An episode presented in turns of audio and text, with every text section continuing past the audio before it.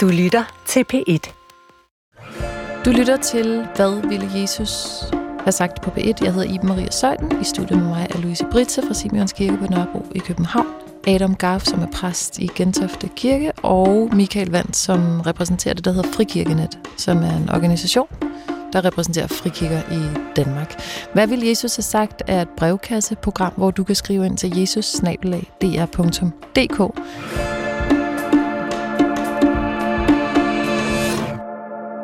I dag der skal vi øh, høre fra en lytter, som er i tvivl om, hun skal sende et brev til sin ekskæreste, og vi skal høre fra en lytter, som er i tvivl om, hvordan man undgår at miste sig selv i en kærlighedsrelation. Der er en lytter, der har skrevet, at hun er bange for døden, at dem, der er tæt på hende, skal dø. Ikke fordi hun mister dem, det er hun sikkert også bange for, men fordi hun er bange for, at de skal komme i helvede. Og så skal vi høre fra en lytter, som øh, er syg og terminalsy, som jeg læser det, og gerne vil vide, om Jesus mener, at øh, man skal tale med sine pårørende om det. Jeg ved ikke, hvor langt fremskreden sygdommen er, men jeg tænker, at det spørgsmål har første prioritet, og det skal vi altså øh, virkelig nå, så vi ved, det når ud til den her lytter, der har skrevet ind til jer. Det er programmet, Hvad vil Jesus have sagt? Skriv ind til jesus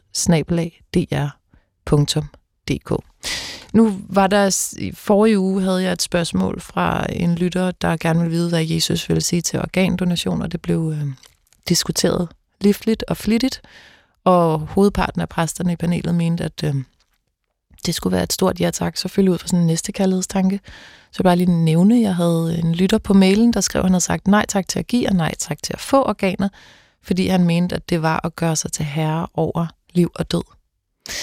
Øh, som jo at man ikke skal gøre, hvis man bare er menneske, men kun skal gøre, hvis man er Gud. Det synes jeg var en meget vild tolkning, Michael. Du sidder og nikker. Ja, jamen det er det der, fordi hvis man skal føre den helt ud, må man så ikke gå til lægen. Mm. Altså, så... Øh, det var han også klar over, lytter. Han skrev, at han, ja, han tager ja. sin medicin. Ja, ja så han okay. ved godt selv, der ligesom var sådan en okay. skillelinje. Og så er det så spændende, hvor han så vil sætte sit øh, ja. continuum, ikke? Så, øh, jo, men sådan ja. er det jo i alle, alle livets store spørgsmål. Ja, ja Adam? Han så til nadver? Det gjorde han nemlig. Ja. Okay, det er det Jesu Kristi læme. Det er det Jesu Kristi blod. Det kunne han godt modtage, men han kunne ikke modtage det fra andre, hvis det var... Prøv lige at udfolde det. Ja, det stod mig bare lidt, da du ja. nævnte det. Altså, ja. øh, det der med, er organdonation. Ja, altså, nadveren er jo en stor organdonation fra Jesus. Interessant. Altså, man skal være sådan en lille smule... det, det, Interessant. Men, nå, nej, men jeg mener, han, han giver sig selv til os. Mm. Det er vel det, der ligger i en donation. Det er jo at give sig selv til det andet. Jeg har mailet en del sammen med den her lytter, og jeg tror faktisk, det der argument vil bide på ham. Fedt. Fordi han var nemlig meget lavpraktisk omkring sin argumentation. Ja. Så øh, dig, der lytter, hvis du lytter med i dag også, så tænk lige over det der med nadveren, hvis du ikke vil have organer. Hvordan hænger det så sammen, hvis du øh, gerne spiser en oblat? Du som har dig selv mig givet, ikke? Altså, det synger vi jo. Ja. Jeg kan høre, at der er... Det er, jeg får nok mail fra. Den er, den er, ikke, den er ikke færdig, den her, øh, den her diskussion.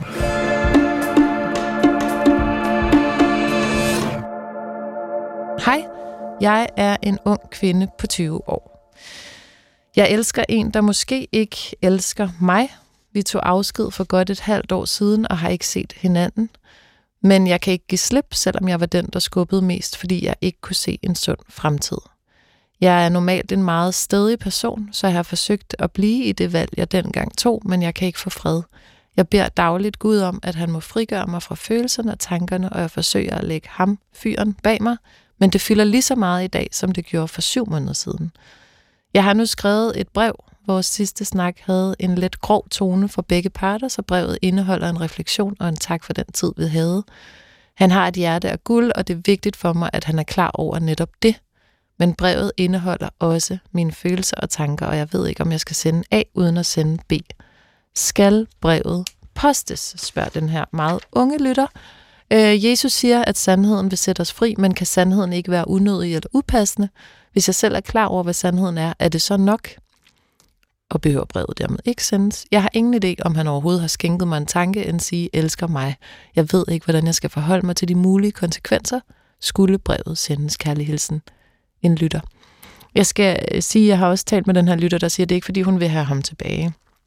Noget, jeg bider mærke i, er, at der er gået syv måneder, hun siger, det fylder lige så meget i dag, som det gjorde for syv måneder siden. Det er også et vidnesbyrd om, at det er en meget ung lytter, at syv måneder er meget. Øh, så det tænker jeg også, vi skal respektere, at det, øh, i hendes optik er det meget lang tid, hun har tænkt på den her person. Så spørgsmålet er, skal brevet sendes? Skal det sendes både med de positive ord, der var om hendes ekskæreste, tror jeg det er, øh, og kritikpunkterne, eller skal man holde det ved det positive? Og er det nok, at man selv kender sandheden? Er der overhovedet behov for, at man fortæller andre sandheden, eller er det nok, man har det i sit hjerte? Louise Britse. Ja, øhm, jeg tænker, at det første kunne være at spørge sig selv, hvad det er, man, øh, man håber sker, hvis man sender brevet. Øhm, ud fra det her, der kan jeg ikke rigtig læse så meget andet end et behov for, at han skal vide noget om, hvordan hun har det. Mm. Og det kan jeg godt forstå, at man kan have lyst til, øh, fordi afskeden blev unuanceret. Den havde nogle grove kanter, øh, siger hun så. Så det bør hun måske gerne nuancere, men det her med at sige sandheden, det, øh, det fornemmer jeg nu egentlig også har lidt grov kant. Øh, og er det det, man har lyst til at være kendt for i den lange bane? Hvad siger Jesus om sandheden? Er det ikke sådan en værdi i sig oh, selv? men øh, det er jo heller ikke sådan, at når jeg står øh, i supermarkedet, at jeg så, hvis, selvom jeg står bag ved en person med en virkelig bred lændemuskulatur, at jeg så siger, hold da op, en bred mås du har, selvom det er sandheden. Der er nogle sandheder, som ikke rigtig tjener noget formål. Øh, Hvad er det for en sandhed, der bliver hyldet i Bibelen? Hvad er det for en type sandhed? Det er måske det enestudie, der bliver bragt frem i lyset. Øh, det er det at blive, blive blive set som et helt menneske, at der bliver kastet lys derind, hvor der var mørke. Øhm, det, det er ikke nødvendigvis at sige uforskammethed, mm. eller sådan, selvom de kan være sande nok og, og bygge på en sand følelse. Men, men det, er jo, det er jo noget, vi bruger i vores kultur. Jeg sagde det bare, som det var, og mm. det, det kan vi bruge som en undskyldning for, øhm, for, for at være grove på en måde, som ikke altid er særlig konstruktiv. Men her tænker jeg egentlig mest for hendes egen skyld. Øhm, uh, be the bigger person på en eller anden måde. Det, det vil man også selv være mest glad for i længden, tænker jeg, at hvis man sender et brev, så lad det være en tak for de ting, der var gode. Um, det, det, det, kan, det kan være forløsende. Uh, det kan være noget, der får det andet menneske til at føle sig set. Det kan også være, at han trækker på skuldrene. Men så meget desto mere, så vil hun øhm, kunne sige, jamen, også i den her situation, hvor det var svært, der viste jeg øh, en, en respekt, en kærlighed, en taknemmelighed. Mm. Øhm, så det, jeg tror godt, der kan findes måder at, at række ud på. Øhm, der, jeg har i mit lange, øh, i parentes, kærlighedsliv oplevet mange forskellige konstellationer, og, og det efterbearbejdning, det er ikke altid nemt, men jeg tror, i, i moderne øh, kærestesorgsterapi, der taler man om closure, og at det ikke altid er sådan noget, man får af den anden, øh, eller kan give hinanden. Det er mere noget, man får på, hvis man vil se på, jamen, hvad ville det være for en vej, vi gik ud af sammen. Og det, det siger hun jo egentlig, at hun at brud kom, fordi hun ikke kunne se en, mm. en sund fremtid for sig. Um, og det er jo også en closure, en, en form for afslutning. Mm. Så den... Derfor kan man godt række ud med en tak, hvis hun har et stærkt behov for at, øh, at det sidste ord ikke skulle være de hårde ord, der blev sagt på det tidspunkt der. Den helende afslutning er nok noget, man ofte mest kan give sig selv, ja. og ikke kan bede andre ja, om at gøre. Jeg. jeg ved faktisk, at i din kirke har I haft sådan nogle kærestesovsgrupper. Hvorfor er det en opgave for kirken overhovedet? Altså nu er jeg jo præst i et af Danmarks yngste sovne, og det er bestemt relevant at have klassiske sovegrupper for folk, der har mistet, men mm. jeg havde bare så mange øh, i min sjælesovs-sofa, som øh, kom med, med kærestesorg og øh, skilsmissesorg.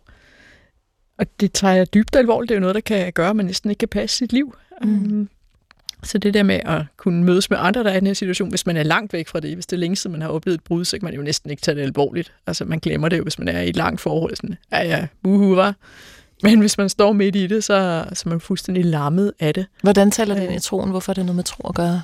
Altså, hvorfor er det overhovedet noget med religion og Jamen, hvis man er i en, en lammende sorg, øh, at være blevet forladt, eller at, øh, at det bare ikke gik, at ens øh, ægteskab, øh, kæresteforhold, øh, familieliv er smuldret, så er det godt nok alvor. Mm. Øh, og, og omgivelserne kan som regel sagtens forstå, hvis, øh, hvis ens partner er død, eller en, en anden nærstående familiemedlem er død, at så det, om det, det er rigtig synd det der, det kan vi godt forstå, men, men faktisk er det svært at forstå, øh, hvor alvorlig en omvæltning det er øh, at blive skilt og øh, hvor meget det hvor krævende det er at passe et almindeligt liv, når man skal bygge hele sin, sin tilværelse om og se alting i et nyt lys, fordi man skal jo gentænke hele sin fremtid. Det, det er meget voldsomt. Hvad vil Jesus sige til kærestesover, Michael?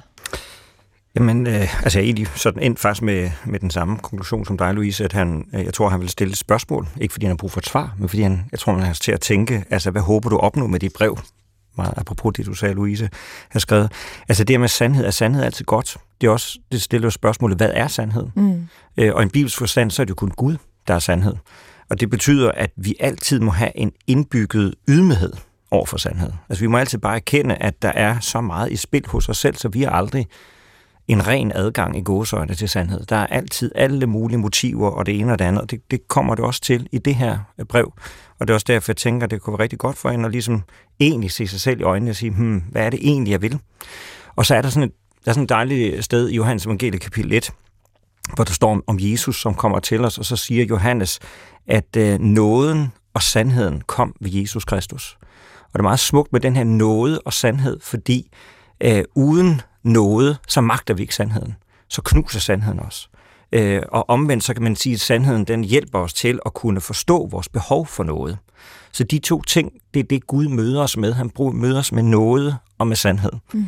Øh, og det tror jeg, vi ofte har brug for at huske på i vores øh, relation med hinanden, at noget, det er det, der egentlig kommer først, og det er det, det når vi møder hinanden noget fuldt, så er det også der, hvor vi så egentlig også så kan åbne op for den sandhed, som også er en del af ligningen. Ved du hvad, det er jo virkelig godt at lære, at sandhed ikke nødvendigvis er så meget værd i sig selv, hvis ikke den følges ad med noget. Fordi det du siger, Louise, hvis man ser en i supermarkedet, der ser ud på en bestemt måde, og man så ligesom siger sandheden, det er da flot. Men det er så måske ikke nødvendigvis særlig meget værd, hvis ikke man har noget med i tanken omkring det.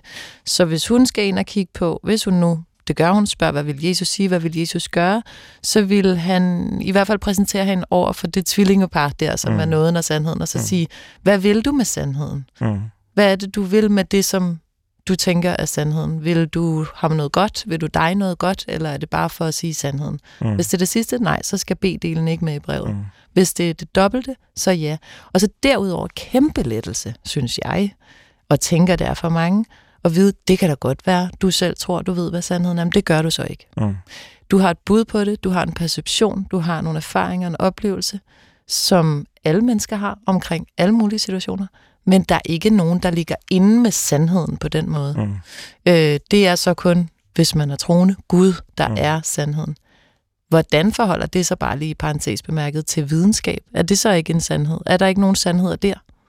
Jo, men selv videnskaben er jo det bedste bud på øh, sandhed. Altså det vil videnskaben også selv sige, kan man sige, øh, fordi der bliver vi jo stadig klogere, og det ene paradigme afløser det andet.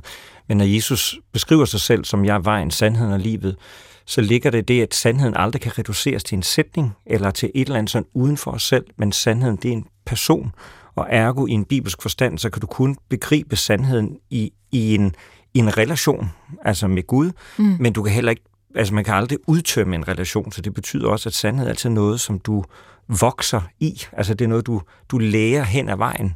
Så vi når aldrig det punkt, hvor vi ligesom siger så, nu ved jeg det fulde billede af sandheden. Mm. Jeg ved, hvor jeg skal kigge i, en bibelsk, i, i, i den kristne tro, det er mod Jesus, men der, der kommer en dag, hvor jeg får lov til at se om ansigt til ansigt. Mm. Men den er der ikke endnu.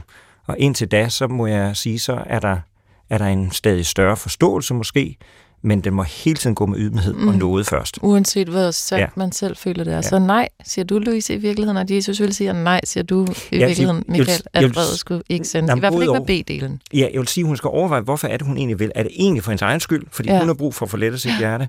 Det kan også være okay at sende brevet på den præmis, men mm. så skal hun så ligesom være tydelig omkring, at det er det. Mm. Det kan også være, at hun har en dårlig samvittighed, fordi afslutningen var en grov tone. Så, øh, og så må hun ligesom sige, okay, så er det det, som mm. jeg ligesom skal gå efter. Altså nogle gange, så må, øh, det her det kan misforstås, den her sætning, ikke? men nogle gange for at udrydde en tanke, så må man nogle gange forfølge den. Mm. Så nogle gange så kan en tanke ligge der så meget og, og, og blive sådan en anden drømme eller marerids ting hvor at det så siger, okay, nu fuldfører jeg den så, eller går efter at forfølge den, men jeg gør det sådan meget afklaret og tydeligt, hvad er det egentlig, jeg vil. Mm. Og så er det som om, okay, fint, det var så det. Så hvis der er en anden form for, hun har brug for sit undskyldning, så giv den undskyldning. Mm. Er der brug for en forsoning, så få givet den. Altså prøv at række ud til det men vær tydelig omkring det, det du vil, også over for dig selv. Og når du præsenterer, at nogle gange er tankens afslutning, at man forfølger den, så er det vel også rigtig ofte øh, modsat, at nogle gange er tankens afslutning, at man lader den ligge, ja. og lader den ligge på hylde. Og det kan jo også være, at hun oplever den konflikt, der var i højere grad, fordi hun bare ikke selv er færdig med forholdet følelsesmæssigt. Så det er et andet spørgsmål. Adam, hvad vil Jesus sige til vores unge lytter, der øh, har oplevet et bump på vejen her i starten af sit kærlighedsliv? Jesus vil se på et menneske, der var meget i tvivl, og så tror jeg, Jesus vil appellere til, at det menneske kom til tro. Mm. Fordi den her position, der bliver skitseret her, føler mig lidt hensat til sådan noget Romeo og Julie med et brev og sådan noget. Det er jo fantastisk god tid til at tænke sig ordentligt om. Det er også derfor, vi sidder og taler om det nu, at det ikke er på Messenger, og så kan man lige fortryde afsendelsen bagefter. Mm. Den her position, hun har her, øh, den unge kvinde, det er jo tvivlens position, og, og den kan der komme meget frugtbart ud af. Men jeg tror også, at man må komme hen til en, en, noget, der minder om en troende position. Forstå på det måde at gøre det, ikke? Altså i stedet for så skal du stå i 100 år og en madkasse. Og tvivl kan også godt nogle gange være kynisk. Øhm, jeg har taget et kirkegård-citat med, som passer lidt på det her. Mm-hmm. Hvor Søren Kirkegaard, han, han har sådan en, en ret kynisk øh, figur i enten eller, der siger, gift dig, du vil fortryde det. Gift dig ikke, du vil også fortryde det. Gift dig eller gift dig ikke, du vil fortryde begge dele. Enten du gifter dig, eller du ikke gifter dig, du fortryder begge dele. Det er sådan en måde at sige, ja, velkommen til tvivlens land, bare bliv hængende her, du kommer til at blive et op, ikke? altså, jeg tror også godt, man kan stå ret længe i den der sådan, åh, jeg går rundt og overvejer. Og sådan. Altså, nogle gange er der også nogen, der er nødt til bare trykke på knappen og sige, gør det nu. Mm. Altså, så, ja, du kan risikere at få, få, få en fejl skuffelse ud af det, men man er også nogle gange nødt til at sige sådan lidt, tage, tage YOLO-hatten på, som min konfirmander vil snakke om, ikke? Altså, you only live once. Du lever kun en gang, gør det nu bare. Altså, ikke? Ellers bliver du fejl skuffet. Men det er, ja, jo, det er jo også sjovt med tvivlen, som du nævner, Adam, at, at når du siger gifter eller gifter ikke, du vil fortryde det, så kan man umiddelbart tænke, gud, var det røvsygt, ikke? Nå, okay. Øh, man kan også øh, tænke, fedt nok, så behøver jeg ikke tænke så meget over det videre. Ikke? Øh, hvordan, hvordan, nu er vi bare lige, altså Søren Kierkegaard er jo en person, der ligesom bliver øh, hævet op i tid og utid. Der var det i tid, helt fint. Hvordan er det, han relaterer sig til kristendommen? Hvordan relaterer det der sig til kristendommen, nu vi sidder i et program, der skal for, forsøge at forklare, hvad kristendom er? Det er jo også noget med at sige troen som noget, man, man afgør sig for. Altså troen som en afgørelse. Der er masser af paradoxer i forbindelse med det, jeg tror. Lige det mennesket kan tro er jo et stort paradoks, men, men jeg tror, at Kierkegaard vil sige, at vi skulle lidt tættere på en, en afgørelse, eller i hvert fald nærme os en genstand, ikke? Mm. som er troens genstand. For ellers ender vi i fortvivlelse. Ikke bare tvivl, men endnu værre. Altså i fortvivlelse, så ender vi med at gå rundt øh, i fortvivlelsen, og det er ikke et særligt ret sted at være for noget menneske. Øh, og, og kuren mod fortvivlelse, det er, det er tro. Vil Kierkegaard sige, ja. i hvert fald i forhold til det her. Ikke? Så gør noget og vær i fortvivlelsen. Men okay, nu skal man også lige passe på med at tale Kirkegaard helt op, ikke? Fordi hvordan gik det ligesom ham? Ja, hans eget øh, altså, det gik jo, ikke, han var forlovet hvad, 13 måneder med en eller anden, øh, øh, med Regine, og så, så gik det ligesom ikke længere, og, og han var jo om nogen tvivlens mester, ikke? Så, mm. men, øh, ja. så du synes faktisk godt, hun kunne sende det her brev? Bare gøre et eller andet? Altså, jeg synes, det kalder... Jeg kan godt forstå refleksionen. Vi er nødt mm. til at blive refleksionen. Men jeg tror også, vi er nødt til at gå fra refleksioner et eller andet, ind i et andet handlingsrum, ind mm. Så kan vi brænde nallerne frygteligt, men altså, vi taler om kærlighed her. Mm. Vi taler ikke om, hvad man skal lave chili con carne eller sin carne til aftensmad. Det her, det handler om kærlighed. Det handler om ens liv. Det handler om, altså, det er helt store ting. Øh, der, der, der må man også øh, våge en hel masse. Øh, ja, så det, ja, det vil være min. Øh, nu, nu er personen 20. Der kan ske alt muligt godt i et liv, men, men når man er 20 år, så skal man også nogle gange springe ud i nogle ting. Mm. Det er jo meget altid dejligt, synes jeg, i forhold til at få mails fra folk, der er meget yngre end en selv. Det er det der med, at man tilgår det som sådan... Altså, man har jo også lidt en... Som, det bringer jo også altid spil. Livet er så langt. Du har så meget, der venter på dig, og så videre. Men når man er 20, så synes man jo, det hele påviler en lige der. Det skal vi bare, jeg synes, det er svært altid at huske på, fordi man kan godt komme til at bagatellisere børnefrygt, eller det er jo så ikke et barn, eller ungdoms problemer, men, men det er jo fuldstændig lige så kaos eller lige så alvorligt, når man står i det, og man har endnu mindre redskaber, ligesom, eller bare erfaring i forhold til, hvilken vej man skal gå. Hvordan havde Jesus det med unge mennesker i forhold til andre gamle mennesker, for eksempel? Var der en eller anden form for skalering, eller særlig varme eller kærlighed, eller gik han anderledes til folk, der var yngre end folk, der var ældre? Eller? Altså, hans disciple var i hvert fald meget unge. Ikke? Mm. Johannes øh, sandsynligvis var kun 16 år, når han kaldte ham. Ikke? Altså, så det var da en flok teenager, nogen af dem. Ja, faktisk. Kan man sige. Ja, Så, og, så, og det, hvad skal man udlede det? De var ikke, altså, at man er ikke øh, dum, bare fordi man er ung. Nej, og nu kan man sige, at ungebegrebet er jo- er jo et moderne begreb. Det havde man jo ikke, kan man, har man jo ikke haft i, i egentlig menneskehedens historie. Men, øh, men han i hvert fald så det enkelte menneske i alt det, øh, selv det unge menneske, selv Peter, det brugshoved, altså som hele tiden vil have, være i centrum og hele tiden være, se, se mig, se mig. Øh, men han så potentialet i den mand, mm. øh, og kunne se det helt fra starten af, og gik sammen med ham i alle hans øh, tilkortkommenheder. Har I erfaring med som præst, at folk kan have nemmere ved, ved at tro, hvis de er yngre, end hvis de er ældre, Louise? Både og, vil jeg sige, men altså, hvis vi skal lige tage dem et nap yngre, så, så siger Jesus jo, at den, der ikke bliver ligesom et barn, slet ikke kommer ind i himmeriget, og siger, at vi skal ikke nødvendigvis kaste alt ansvar fra os, men, men turde tro på, at vi er øh, taget imod med alt det, vi rummer. Hvis vi prøver at forstille os, så møder vi ikke kærligheden, så møder vi ikke Gud, og vi går også glip af hinanden i vores forhold. Det kan jeg jo så sige, det taler for at turde sige sandheden, i hvert fald over for Gud. Øh, opskrifter på, hvordan man møder Gud. Vi kan sige, at salmernes bog i det gamle testament, der er jo kapitler med klagesalmer og brok og jammer over, øh, hvor man simpelthen bare råber af Gud, hvorfor skal jeg have det så elendigt hårdt? At, øh, at overfor Gud, der nytter det ikke noget at, øh, at prøve at have en kontrolleret overflade. Det er praktisk at kunne, når man er voksen på en arbejdsplads for eksempel, at man ikke kaster sig om på gulvet, hvis man ikke får lønforholdelse, Mm. men har en lille smule styr på sig selv. Men hvis vi vi er tæt på Gud, og sådan set også tæt på kærligheden, så er vi nødt til at kunne være i det her sårbare rum, hvor, øh, hvor sand intimitet jo altså også opstår, øh, når vi tør at vise, hvem vi er. Og det er jo ikke nødvendigvis at, øh, at bare slippe raseriet løs og sige sandheder på den grove måde, men, men, øh, men have et mod nærmere til at sige, øh, hvordan man er blevet påvirket af de ting, der er sket. Det må man også sige. Det synes jeg faktisk er en rigtig fin øh, afsluttende bemærkning til den her person, der står øh, på tærsklen ind i noget voksen kærlighed, og ligesom sige, at om man forsøger at nærme sig Gud, eller om man forsøger at nærme sig kærligheden, så er sårbarhed i hvert fald et fast øh, element i Mm. den øvelse. Mm. Og derfor kan det godt være, at øh, hele brevet bare skal sendes alligevel. Jeg skal måske lige læse det med lidt forskellige briller, Ja. når man har skrevet det. Send brev. Afsted. Og YOLO-hatten. Ja. Ja. Tak fordi du øh, skrev.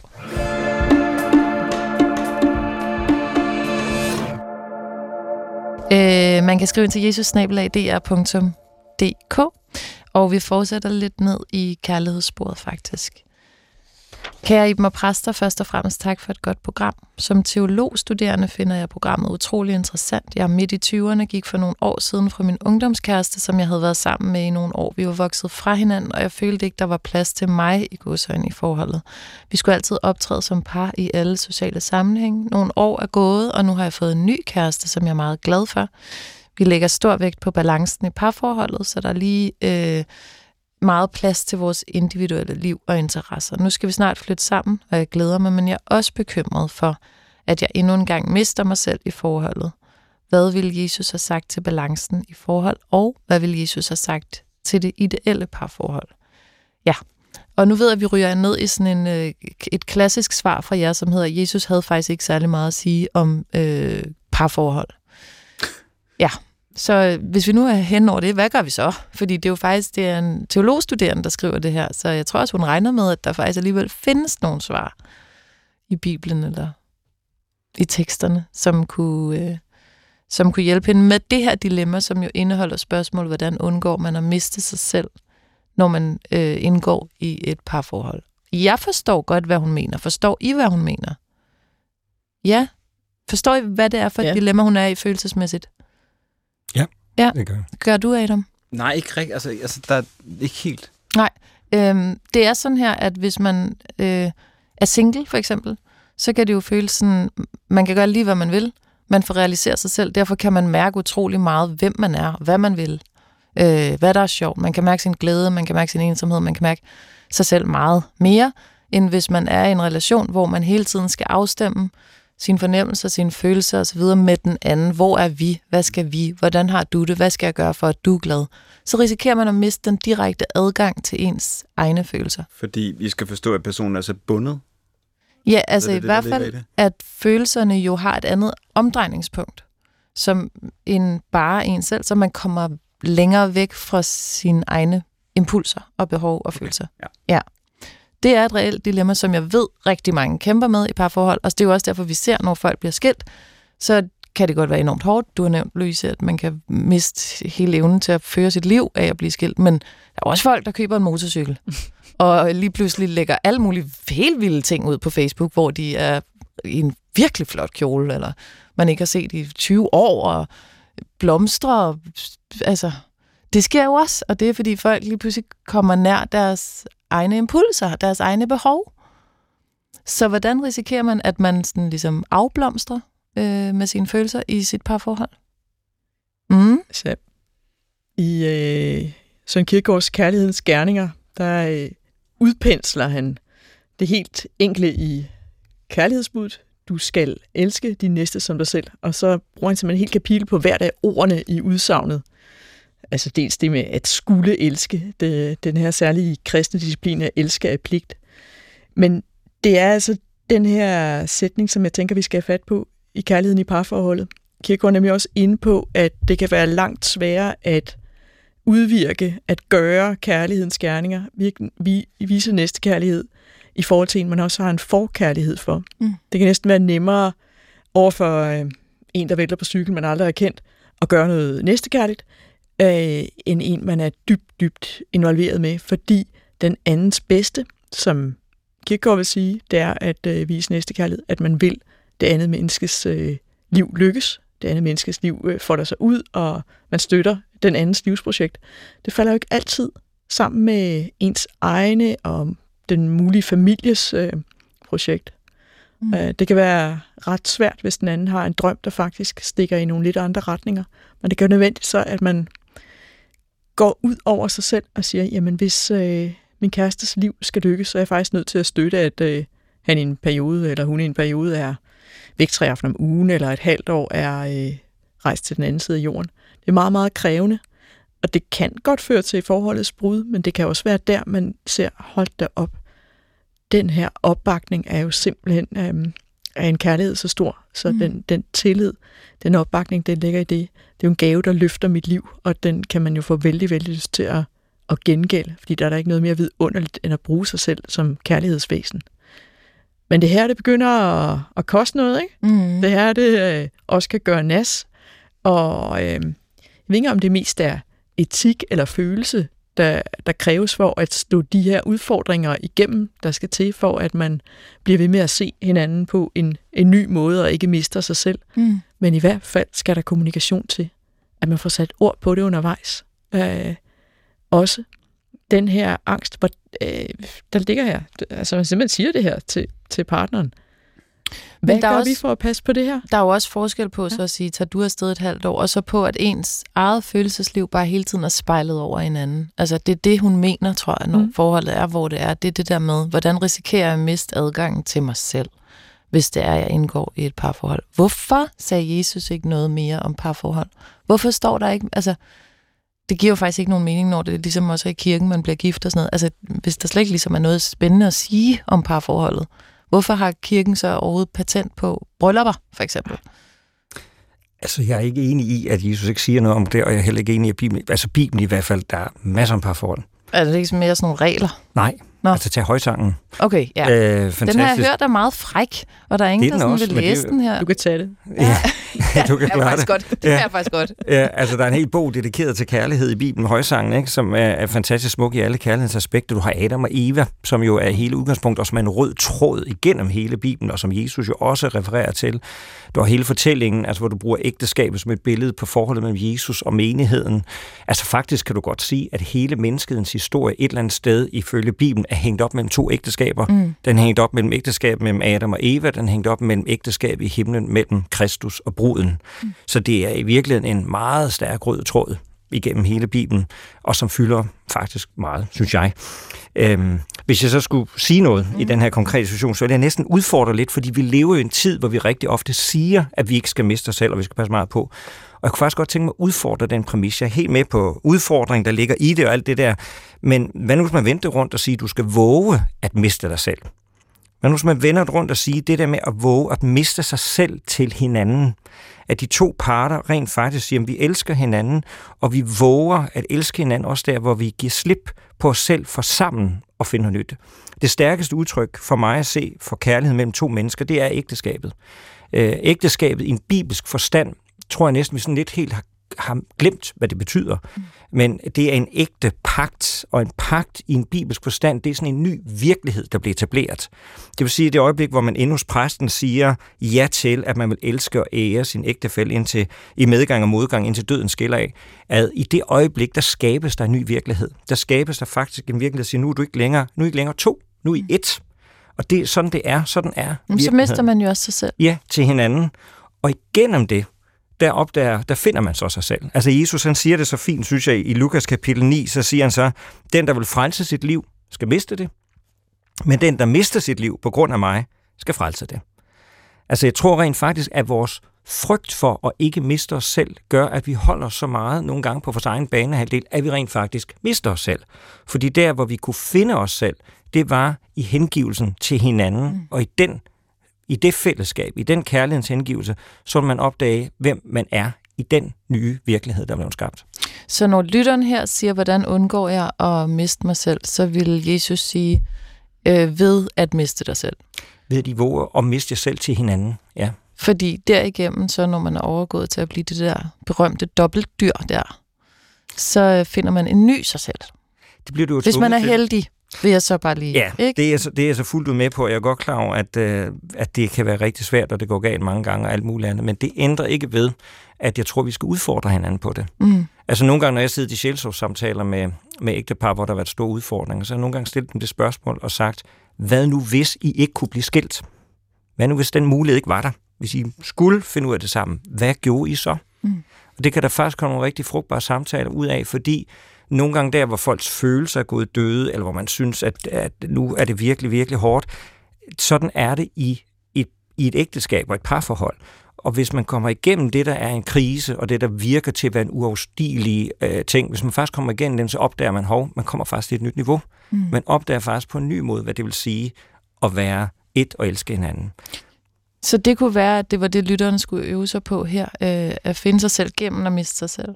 Ja, at de tør give sig ja. hen til hinanden. Det er meget modigt i det, og så øh, måske også lige arbejde lidt med den tanke, at sig selv er jo ikke nødvendigvis altid den, man altid har været, men det kan også være den, man kunne blive. Mm.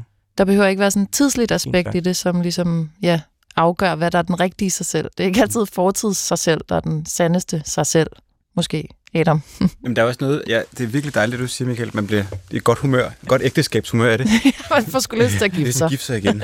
Nej, der er også det med vågemodet. Altså, altså, nu, nu, øh, det, altså, nu bliver det jo kirkegård bashing igen, men, men øh, på den gode måde, at altså, det, det her, han også formulerer om, at, at, at våge er at miste fodfæstet et øjeblik, ikke at våge er at miste sig selv, ikke?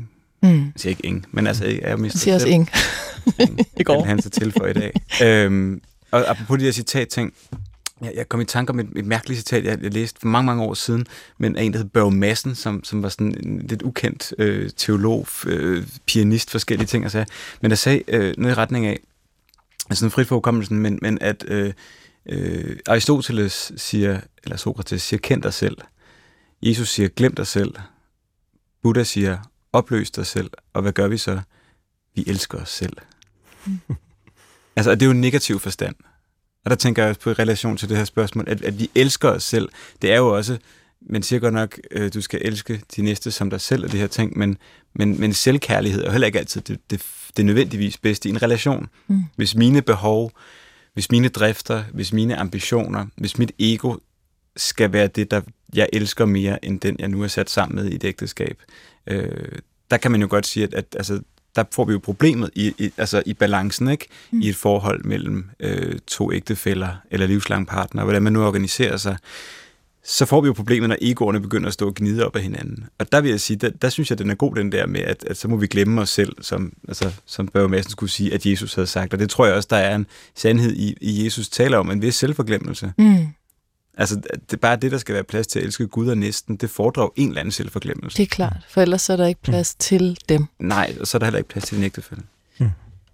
Jeg tænker, at øh, lytteren her har fået i hvert fald, om ikke andet, en helt masse med, som både kan øh, blive relevant i parforholdet, men faktisk også på teologstudiet. Øh, man kan altid skrive ind til jesusnabelag.dr.dk, og det her er programmet, hvad ville Jesus have sagt? Vi taler om, øh, hvad Jesus ville have sagt i forhold til at miste sig selv i en kærlighedsrelation, men i virkeligheden også, hvad Jesus ville have sagt i forhold til et kæresteprøv, om det skal sendes eller ej. Og det er en form for kærlighedstema-udsendelse, men hvad er ikke det, havde jeg nær sagt. altså hvis man kigger dybt nok i glasset, så synes jeg nærmest altid, det kan reduceres til at handle om kærlighed i det her program. I studiet med mig er Louise Britze, som er præst i Simeons Kirke på Nørrebro i København, Adam Gar fra Gentofte Kirke i København og Michael Vandt fra Frikirke Net. Skal man sige DK også? Frikirkenet.dk? Ja, det, det kan man godt, okay. Ja. Øhm, det minder mig bare lige om, da Bertel Hård lancerede den der salmebog online, så hed den også salmebogen online.dk. Altså hvis man var i tvivl, om man var på nettet, mhm. når man skulle ind på salmebogen. Så, du skulle skrive så, www. Ja, salmebogen online.dk. Alt på internettet skal hedde noget med online, så i emnefeltet. Det var faktisk en fin service. Jeg har faktisk brugt den okay meget. Nå.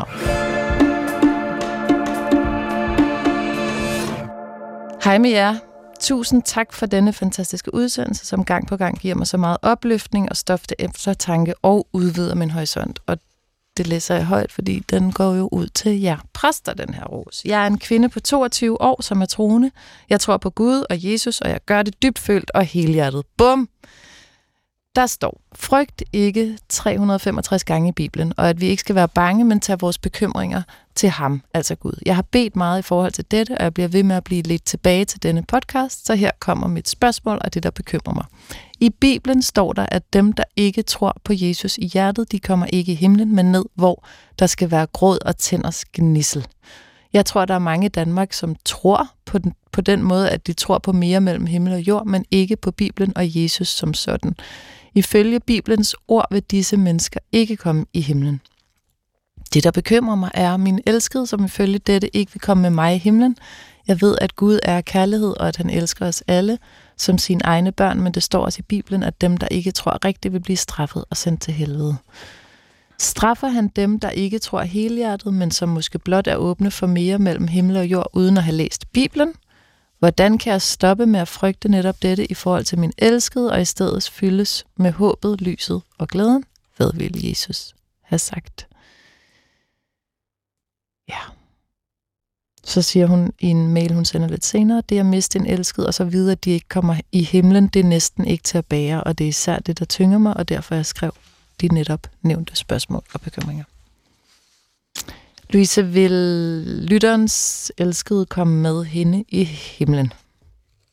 Altså, det her prægtige, troende unge menneske skulle måske faktisk give lidt plads til en positiv tvivl, tænker jeg. Øh, jeg tror på en meget, meget rummelig og bredskuldret Gud. Øh, det er blandt andet ham, vi møder i Jesus ved korsfæstelsen, der siger til røveren på korset ved siden af, i dag skal du være med mig i paradis. Og det er jo altså formentlig til en, en dømt morder, øh, han siger det. Så tænker jeg im og væk også, der måske kunne være plads i paradis til øh, venner og familie af, af denne unge kvinde. I hvert fald øh, så, så bliver jeg en lille smule betænkelig ved, at man skulle kunne være så sikker på, at, at himlen ikke er for, øh, mm. for, for dem, der ikke lige har levet op til de her men det siger hun jo med udgangspunkt i Bibelen, faktisk. Ja, men, men som jeg lige anskueligt gjorde, så kunne vi jo altså også læse nogle, nogle lidt andre steder i Bibelen. Og det her sted med gråd og tænd og sknissel, det tænker jeg egentlig, det er jordelivet her. Mm. Um, det, er ikke, okay. det er ikke nødvendigvis en, en flammende underetage, som i det hele taget ikke abonnerer sig hunds meget på. Um, det vil jeg da godt stå ved. Så man kunne læse nogle andre ting ud af Bibelen, som altså, tyder på, jeg, at ens... Jeg tænker egentlig, fortabelsen, det er lidt her og nu, når vi, når vi glider ud af kærlighedens billede, når vi glider væk fra Gud og hinanden, så, mm. Så er vi måske ikke i helvede, men, men et sted, hvor vi ikke kan se en mening med det hele. Øh, men vi er inviteret til at, vende tilbage til lyset, og så tænker jeg altså også, der er, at, at det ikke er lige meget, hvordan man lever sit liv selvfølgelig, men, men Bibelen er jo personlig henvendelse til hver enkelt af os, og det er bestemt ikke en henvendelse, der handler om, at vi skal gå og vurdere på vores næstes øh, religiøse habitus og trosforhold. Øh, vi, mm. vi må fokusere på, på vores egen tro og vise kærlighed til næsten. Men man kan sige, at den her stærke tro, som hun besidder, som jo så også bliver en øh, frygt, ja. den, den gør jo så til gengæld, at øh, det er jo også meget rart, fordi man så til gengæld kan føle sig selv sikker på, at man gør det rigtigt. Men hvis man så kunne tage nogle af de 365 gange frygt ikke øh, til sig, som hun nævner, mm. øh, at, at den her bekymring på andres vegne, det er jo i hvert fald, hvis man lader den fylde, så, så fylder afmagten rigtig, rigtig meget. Øh, hvis vi skal træde ud af afmagtens rum, jamen hvad kan jeg gøre? Jeg kan, hvis jeg elsker, hvis jeg elsker Gud og er så fanget af, af kristen tro, som, som hun giver udtryk for her, jamen så er det jo det, der skal komme til udtryk i det liv, hun mm. lever. Og, og så det er jo også, hun... man kan håbe at smitte af øh, positivt på andre. Altså, men øh, vi, vi leger ikke købmand med Gud, og øh, får ikke de gode ting i livet ved at gøre gode gerninger, men gode gerninger og kærlighed, det, det må jo udstrømme af et kærligt sindelag. Mm. Øh, så den, øh, den kærlighed, som hun oplever af sandheden, den kærlighed, som hun oplever som en gave, det tænker jeg, at hun, hun må opleve troen som en stærk gave, når hun er så sikker i den og har oprigtigt ondt af folk, der ikke er grebet den samme tro. Men at det må komme til udtryk ved den måde, hun lever på. Men det er jo også øh, faktisk et helt konkret råd til hende så at tolke det, der lyder som helvede, som noget, som kan ske her på jorden, i stedet for at se det som, at de for evigt så mister hinanden. Det, det er ikke alle, der vil være enige med mig i den tolkning, men, øh, men det er i hvert fald et lidt andet sted at se på tingene mm. fra, end der, hvor hun er lige nu. Tror du, at hendes øh, elskede kommer med hende i himlen, himlen, og tror du overhovedet, hun kan være sikker på at komme i himlen? Altså, jeg synes, for det første synes jeg, det er et meget fint brev fra en meget ærlig 22-årig, som skriver, øh, og som jo udtrykker en, også en, som jeg læser, en, en varm tro og en, en sådan kamp med, hvordan skal jeg forstå det her? Hvordan skal jeg ligesom forsone det, tingene med hinanden? Jeg tror, når Jesus han siger, jeg var en sandheden og livet, så er det først og fremmest et håb og ikke en trussel, hvis man kan sige det sådan. Jeg tror, at øh, altså, vi læser også i, i 2. Peters brev, hvor, hvor Peter skriver, at Herren ikke sent til at opfylde sit løfte, sådan som nogen mener, men han har tålmodighed med jer, fordi han vil, at ingen skal gå fortabt, men at alle skal nå til omvendelse. Mm. Altså, øh, når vi taler om, om livet efter døden, øh, jeg, jeg tror på, at der er en himmel, jeg tror også på, at der er en fortabelse, øh, men jeg tror, at Bibelens beskrivelse af det er i et, et spændingsfelt. Og det apropos, når vi talte om, om sandhed tidligere, det her, øh, vores forståelse og vores tolkning af det, der er vi altid i en rejse. Jeg forstår 100% det, hun skriver, fordi man kan sige, det er også min egen øh, grundudgangspunkt og forståelse i min, i min teologi i forhold til, at der er, en, der er et himmel, der er et helvede, og der er en, en Jesus, som er vejen, sandheden og livet, og som er vejen til øh, at få det evige liv. Men når det så er sagt, så tror jeg, at der er brug for meget stor ydmyghed, og det er jo så også lidt det, jeg hører dig sige, Louise, fordi vi kan netop ikke vide, hvor mennesker er henne. Øh, et andet sted i romerne, Paulus prøver til romerne, så siger Paulus, at enhver, som påkalder Herrens navn, skal frelses. Øh, vi aner ikke, hvad der sker i de sidste øjeblikke i et menneskes liv. Mm. Øhm, jeg tror, at der er langt flere mennesker, der egentlig griber fat i Jesus, og har man bare det lille mindste sædekorn, øh, den, den mindste gnist, øh, så er netop, du talte som brede skulder, altså Guds vilje til, at at så mange mennesker overhovedet som muligt, der skal få lov til at leve øh, med, hans, øh, med ham i en evighed, den er så stor, og det er jo derfor, han sendte sin søn. Det var ikke for, at et fortal skulle blive frelst. Det var i bund og grund for, at den skade, som Adam og Eva, hele syndefaldet, sket, at den på en eller anden måde skulle blive øh, genoprettet. Mm.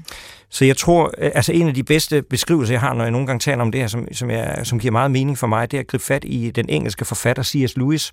Han har skrevet en bog, der hedder Den Store Skilsmisse, og det vil jeg absolut anbefale øh, øh, lytteren her at læse. Øh, der det er har også sammen med Narnia-bøgerne, ikke? Bare lige for, ja, lige ja, præcis. Det er ham, der har skrevet Narnia-bøgerne. Så i den store skilsmisse, der beskriver C.S. Lewis tomhedens by, som er sådan en by, som, hvor alt, hvad du tænker, det kan blive til virkelighed. Så hvis du tænker et hus, bum, så er huset der.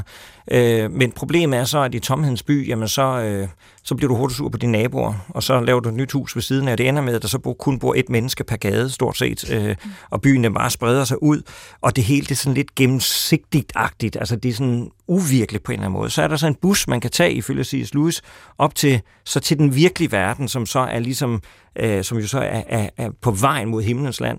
Og derop, øh, der, man kan bare hoppe ind i bussen og køre med op til himlens land, og derop, der er bare et græsstrå simpelthen så tungt. Altså så, øh, så når han tager bussen op, øh, forfatteren her, så er der nogen, der forsøger at hive det der græsstrå med ind i, i bussen for at tage det med ned i tomhedens by. Og så kan man egentlig bevæge sig mod himlen, og, men folk, der er stolthed, og der er hovmod, og der er skænderi, og der er det ene og det andet, så de fleste, de vender rundt undervejs og vender tilbage til tomhedens by. Og så øh, kan man sige, så beskriver han så, hvordan at den her, han følger jo så, når frem øh, til, til himlen. Mm. Og det er jo sådan en moderne version af også af det, man kalder for, for pilgrimens vandringer, som er sådan en gammel klassiker fra 1600-tallet, øh, som han beskriver det. Og den lignelse kan jeg godt lide, altså den giver god mening for mig i den forstand, at det vi bærer, altså den på en måde kan man beskrive øh, helvede. Helvede er aldrig tiltænkt mennesker, heller ikke ifølge Bibelen. Der står, at den er tiltænkt djævlen og hans engle. Så den er egentlig tiltænkt dem, der ikke vil Gud. Mm. Øh, og dem, der i sit hovmod står imod Gud. Øhm, og, og på den måde, så tror jeg, at helvede er, så at sige, en, en, en nødvendighed i forhold til, at mennesket har en fri vilje. Mm. Øh, men jeg tror, at øh, mennesket øh, i bund og grund, der er Guds vilje til at møde det enkelte menneske. Der skal meget hovmod, meget stolthed til at sige nej ja. til Guds kærlighed. Så når hun siger, er det sådan, så de kan risikere at komme i helvede, fordi de bare tror, der er mere mellem himmel og jord, så vil du sige, der skal meget, meget mere end det til. Der skal meget mere Guds foragt, eller hvad man nu kalder det, øh, til for at havne i helvede. Det er slet ikke naturligt, at mennesker kommer i helvede. Ja, som udgangspunkt er det lige præcis mm. ikke naturligt, at mennesker kommer helvede. I den forstand, at det er igen det her med ydmygheden i forhold til dødsøjeblikket. Ydmygheden i den overgang, og i ydmygheden, hvad der sker, det det enkelte menneske. Øh, og selv den mindste, mm. den mindste tro, det er den, som er rigelig til, at, et, at Jesus kan møde Og bare lige for at tale ind den der fantasy-novelle der. Mm. Øh, er det græsstrået så? Nej, det græsstrået, det er sådan et eksempel på de, der de prøver at hive et eller andet Nå, okay. med ned i den der tomhedens by. Og hvor er troen i, i tomhedens by? Den er der bare ikke. Nej, altså dem bliver, de vælger tomhedens byer, de, de vælger tomheden. Mm. De vælger stoltheden og vælger sig selv og mister sig sig selv. Så på en måde, jeg tror, at helvede starter her på jord, det er jeg enig i, men jeg tror også, at den har en, en refleksion ind i evigheden. Øh, men jeg tror, at det er reelt øh, få mennesker, som mm. øh, fastholder foragt over for Hvis overhovedet om nogen. Nu nævner du selv morderen der ved korset, Louise. Vi skal faktisk, nu siger du, Michael, at øh, det er svært at vide, hvad der foregår i de sidste øjeblikke. Øh, vi, vi skal nå en vigtig mail fra en meget syg mand. Så Adam, jeg ved ikke, har du noget at tilføje til dette spørgsmål fra vores lytter, som er bange for ikke at se sine kære? I, ikke andet end en, en virkelig fin anekdote om en præst, øh, jeg kendte, der blev spurgt af nogle folk, hvad, når, når vi dør, skal vi så møde alle dem, vi elsker? Det er jo et meget almindeligt spørgsmål at få. Mm. Og sagde ja, det, det skal I. Men også alle de andre. Ja alle dem, som man faktisk havde tænkt, åh, de kan måske godt komme ned til tændersknissel, de kommer også. Ja, ja. jeg bakser med det, ligesom de fleste præster, tror jeg. Og jeg synes, Michael fint illustrerer bredden i, i hvad, der, hvad det er for nogle spørgsmål, det her. Ja. ja. Ja, der er ikke noget endeligt svar. Vi bliver heldigvis heller ikke øh, færdige med det der helvede spørgsmål. Der er flere, end man sådan lige umiddelbart tror, som taler enormt meget om helvede. Det er nogen, der ser frem med spænding. Skal vi ja, sige det sådan? Jo, lad os da sige det spænding. sådan. Altså, øh, jeg kan også nogle gange godt have lidt ondt i maven, når der vidderligt sidder mange mennesker og tænker, kan vide, om jeg kommer i helvede? Øh, det kan vi måske lige tage en, en anden dag.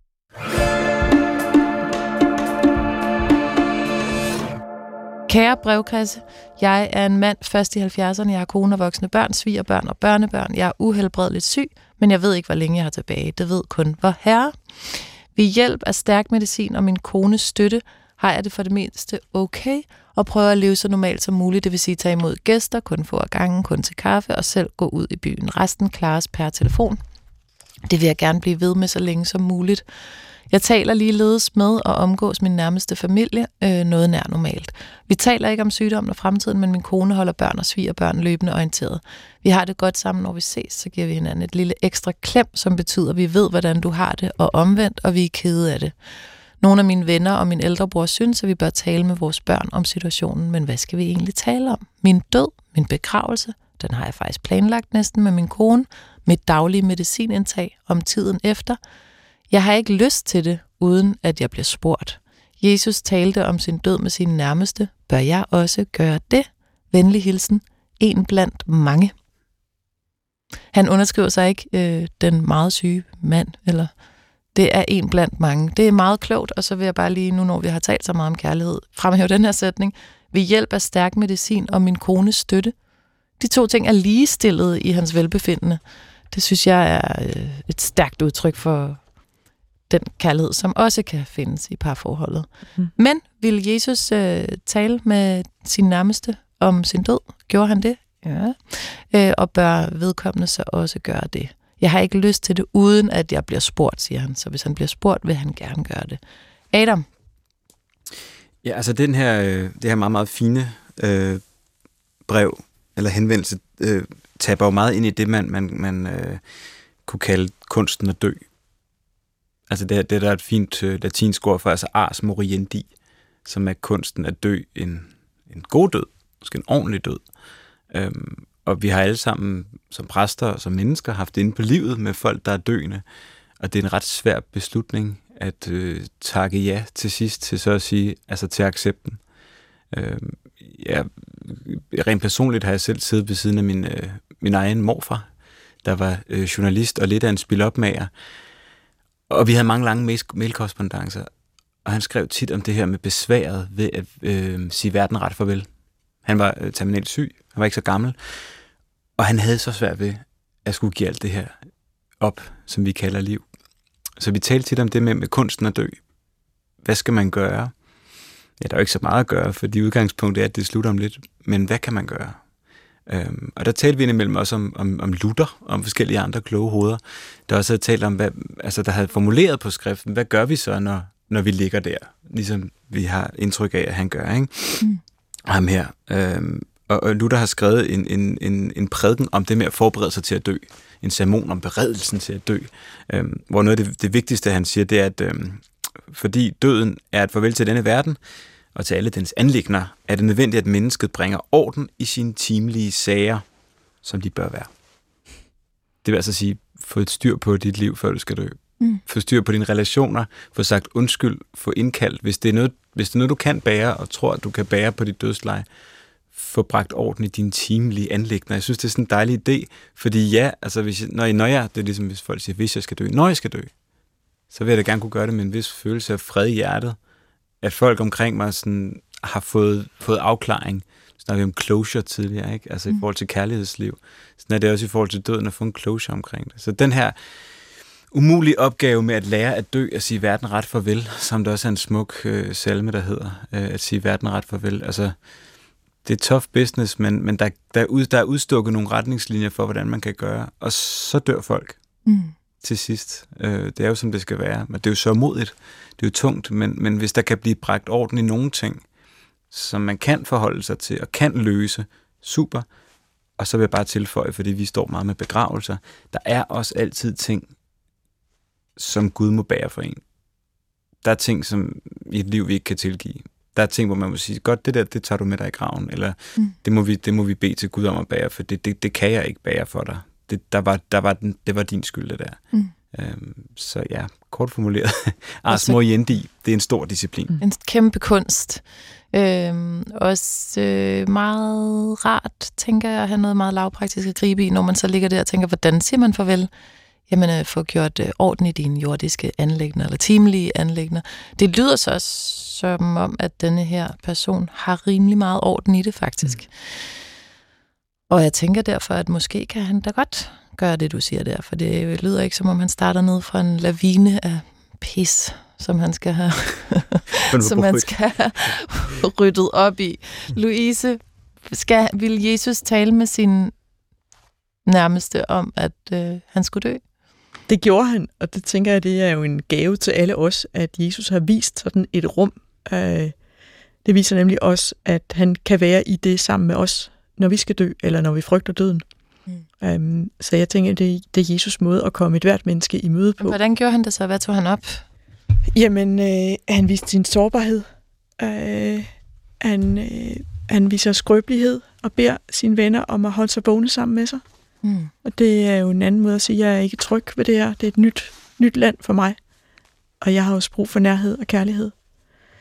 Og det synes jeg er en rigtig trøsterig måde, at han sætter ord på, hvad vi kan have brug for, når døden nærmer sig, fordi det er et nyt land for os alle sammen. Også selvom det er noget af det eneste sikre, vi ved, vi kommer til at møde. Mm.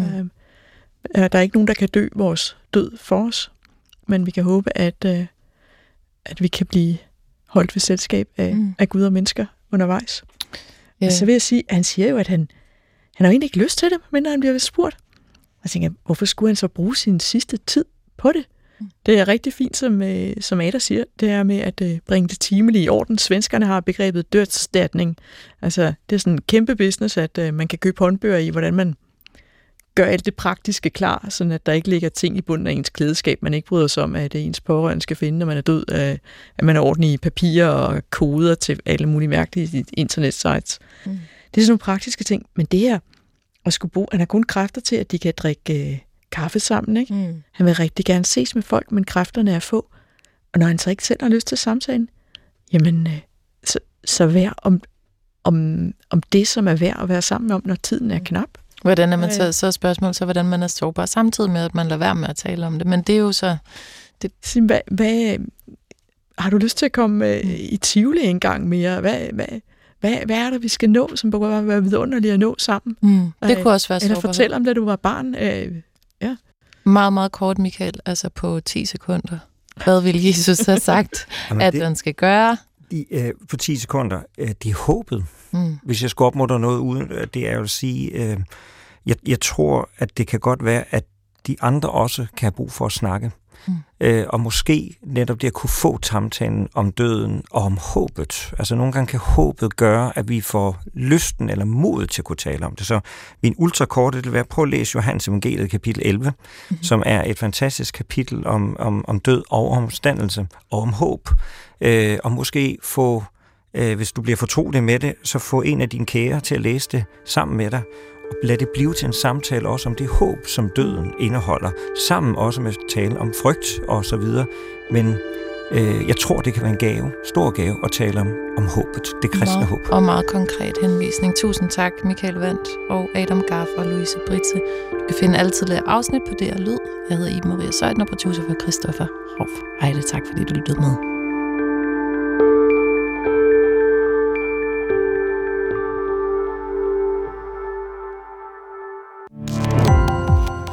Gå på opdagelse i alle DR's podcast og radioprogrammer. I appen DR Lyd.